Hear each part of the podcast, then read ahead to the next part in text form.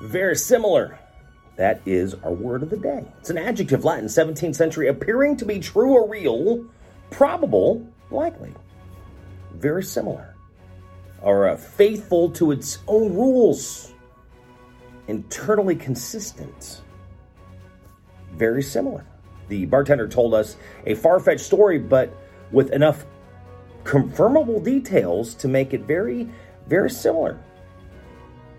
I need a book to be verisimilar. If the details start to conflict, I quickly lose interest. Verisimilar. That's your word. Like, subscribe, share.